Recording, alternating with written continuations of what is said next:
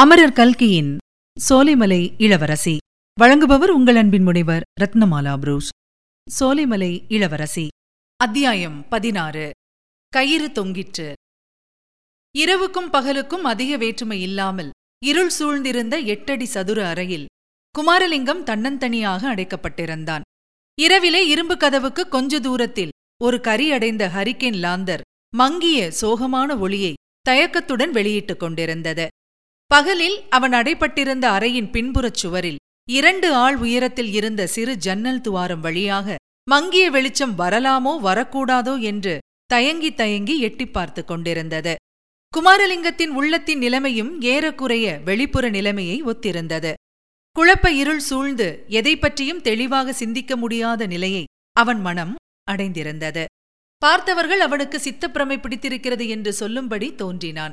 ஆனாலும் இருள் சூழ்ந்த அவனுடைய உள்ளத்தில் சிற்சில சமயம் அறிவின் ஒளி லேசாகத் தோன்றி சிந்திக்கும் சக்தியும் ஏற்பட்டது. அத்தகைய சமயங்களில் ஆஹா அவனுடைய மனத்தில் என்னவெல்லாம் எண்ணங்கள் குமுறி அலைமோதிக் கொண்டு பாய்ந்தன? சோலைமலை கிராமத்தில் ஏழெட்டு மாதங்களுக்கு முன்னால் காந்தி குல்லா கதர்வேஷம் தரித்த போலீசாரால் கைது செய்யப்பட்டதிலிருந்து அவன் கண்டும் கேட்டும் அனுபவித்தும் அறிந்த பயங்கர கொடுமை நிறைந்த சம்பவங்கள். அதற்கு முன்னால் சோலைமலை கோட்டையில் கழித்த ஆனந்தமான பத்து பன்னிரண்டு தினங்கள். அதற்கு முந்தி தளவாய்க்கோட்டையில் ஒருநாள் நடந்த புரட்சிகரமான காரியங்கள். இன்னும் நூறு வருஷத்துக்கு முன்னால் சோலைமலை மாரணேந்தல் ராஜ்யங்களில் நேர்ந்த அபூர்வ நிகழ்ச்சிகள் எல்லாம் ஒன்றன்பின் ஒன்றாகவும் சில சமயம் சேர்ந்தாற் போலவும் அவன் மனத்தில் தோன்றி அல்லோல கல்லோலம் விளைத்தன. இத்தனைக்கும் மத்தியில் அவன் அறிவு தெளிவடைந்து சிந்தனை செய்து கொண்டிருக்கும் போதும் சரி தெளிவில்லாத பல பல எண்ணங்கள் போட்டியிட்டு பாய்ந்து கொண்டிருக்கும் போதும் சரி சிந்தனா சக்தியை இழந்து பிரம்மை பிடித்து அவன் உட்கார்ந்திருக்கும் போதும் சரி. ஒரே ஒரு விஷயம் மட்டும் அவன் மனத்தில் இருந்து மறையாமல் எப்போதும் குடிக்கொண்டிருந்தது. அது அவன் தலைக்கு மேலே வட்டச் சுருக்கிட்ட ஒரு கயிறு அவனை தூக்கிலிட்டு கழுத்தை நெரித்து கொல்லப் போகிற கயிறு எப்போதும் தொங்கிக் கொண்டிருக்கிறது என்னும் பிரம்மைதான். அந்த கயிற்றிலிருந்து தப்ப வேண்டுமானால் அதற்கு ஒரே ஒரு வழிதான் உண்டு. முன்னொரு ஜென்மத்தில் தான் மாரணேந்தல் மகாராஜாவாக பிறந்திருந்த போது எந்த முறையை பின்பற்றி அவன் தூக்கு கயிற்றிலிருந்து தப்பினானோ அதே முறையையே இப்போதும் பின்பற்றியாக வேண்டும். அதாவது சிறைச்சாலையிலிருந்தோ போலீஸ் காவலிலிருந்தோ தப்பித்துக் கொண்டு ஓட முயல வேண்டும். தப்பி ஓட முயல்வது உயிர் பிழைக்க வேண்டுமென்ற ஆசையினால் அல்ல. உயிர் பிழைக்கலாம் என்ற நம்பிக்கையினாலும் அல்ல. அப்படி தப்பி ஓட முயலும் போது முன்னொரு ஜென்மத்தில் நடந்தது போலவே சிறைக்காவலர்களோ போலீஸ்காரர்களோ தன்னை நோக்கி சுடுவார்கள். குண்டு தன் முதுகிலே பாய்ந்து மார்பின் வழியாக வெளியே வரும். அதன் பின்னால் குபு குபுவென்று ரத்தம் பெருகும். அந்த க்ஷணமே அவன் உணர்விழந்து கீழே விழுவான். அப்புறம் மரணம். முடிவில்லாத மறதி. எல்லையற்ற அமைதி. குமாரலிங்கம் அப்போது விரும்பியதெல்லாம் இத்தகைய மரணம் தனக்கு கிட்ட வேண்டும் என்பதுதான். அவன் மரணத்துக்கு அஞ்சவில்லை. சாகாமல் உயிரோடு இருக்க வேண்டும் என்று ஆசைப்படவும் இல்லை.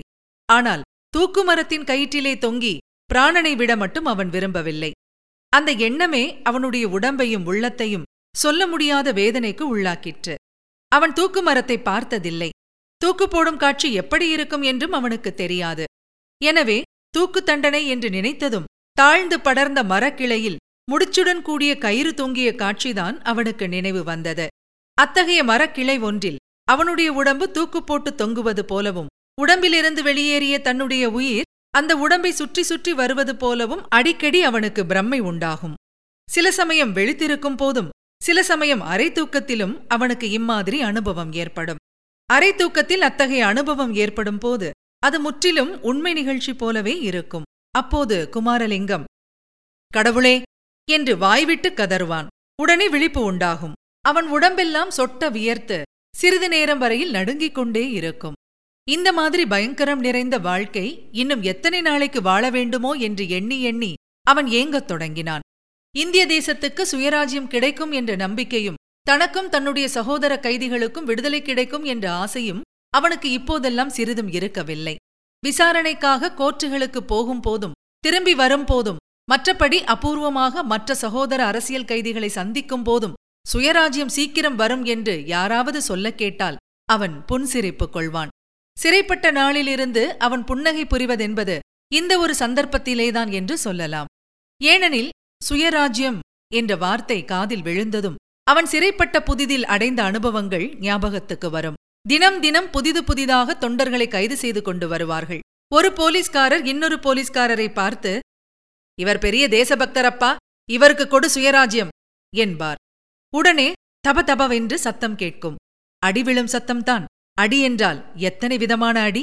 சில தொண்டர்கள் பல்லை கடித்துக்கொண்டு பொறுத்திருப்பார்கள். வேறு சிலர் அலறுவார்கள். ஒவ்வொரு அடிக்கும் ஒவ்வொரு வந்தே மாதர கோஷம் செய்து நினைவு இழக்கும் வரையில் அடிபட்டவர்களும் உண்டு. இடையிடையே சுயராஜ்யம் போதுமா? சுயராஜ்யம் போதுமா? என்ற கேள்விகளும் கிளம்பும். இந்த பயங்கர அனுபவங்களை குமாரலிங்கம் சொந்தமாக அனுபவிக்கவில்லை. சோலைமலை கிராமத்தில் அவன் கழுத்தை பிடித்து தள்ளியதும் அவன் மூர்ச்சையடைந்து விழுந்ததிலிருந்து போலீசார் அவன் விஷயத்தில் ஜாகிரதையாகவே இருந்தார்கள். அத்தோடு சப் ஜெயிலில் முதன் முதலில் அவனை வந்து பார்த்த டாக்டர் அவனுக்கு இருதயம் பலவீனமாயிருக்கிறதென்றும் நாடித் துடிப்பு அதிவிரைவாக இருக்கிறதென்றும் சொல்லிவிட்டார். எனவே குமாரலிங்கம் மேற்படி அனுபவங்களிலிருந்து தப்பிப் பிழைத்தான். ஆனால் மற்றவர்கள் பட்ட அடியெல்லாம் அவன் மனத்தில் என்றும் மறக்க முடியாதபடி பதிந்திருந்தது. எனவே சுயராஜ்யம் வரப்போகிறது என்ற பேச்சை கேட்டாலே அவனுடைய முகத்தில் அவநம்பிக்கையோடு கூடிய துயர புன்னகை தோன்றுவது வழக்கமாயிற்று. மேலும் அப்படி நடவாத காரியம் நடந்து சுயராஜ்யமே வந்துவிட்டால்தான் என்ன? தனக்கும் அதற்கும் என்ன சம்பந்தம்? சுயராஜ்ய இந்தியாவில் தான் இருந்து வாழப்போவதில்லை. அது நிச்சயம். நூறு வருஷத்துக்கு முன்னால் மாரணேந்தல் உலகநாத தேவனுக்கு என்ன கதி நேர்ந்ததோ அதுதான் தனக்கு இந்த ஜன்மத்தில் நேரப்போகிறது. அதை பற்றி சந்தேகமே இல்லை. சோலைமலை மணியக்காரர் வீட்டு முன்னிலையில் குமாரலிங்கம் கைது செய்யப்பட்டதிலிருந்து அவனுக்கு மானசீக காட்சியில் பரிபூரண நம்பிக்கை ஏற்பட்டுவிட்டது. ஏறக்குறைய எல்லா நிகழ்ச்சியும் அந்த ஜன்மத்தில் நடந்தது போலவே இப்பொழுதும் நடந்து வருகிறதல்லவா? கொஞ்ச நஞ்சம் இருந்த சந்தேகமும் சில நாளைக்கு முன்பு சோலைமலை மணியக்காரர் அவனை சிறையிலே பார்த்து பேசியதிலிருந்து அடியோடு நீங்கிவிட்டது. விதி என்னும் சக்கரம் சுழன்று வரும் விந்தையே விந்தை. அதைக் காட்டிலும் பெரிய அதிசயம் இந்த உலகத்திலும் இல்லை மறு உலகத்திலும் இருக்க முடியாது. நீங்கள் இதுவரை கேட்டது அமரர் கல்கியின் சோலைமலை இளவரசி. வழங்கியவர் உங்கள் அன்பின் முனைவர் ரத்னமாலா புரோஸ். மீண்டும் அடுத்த அத்தியாயத்தில் சந்திக்கலாம். இணைந்திருங்கள் மகிழ்ந்திருங்கள். இது உங்கள் தமிழோசை எஃப்எம் இது எட்டு திக்கும் எதிரொலிக்கட்டும்.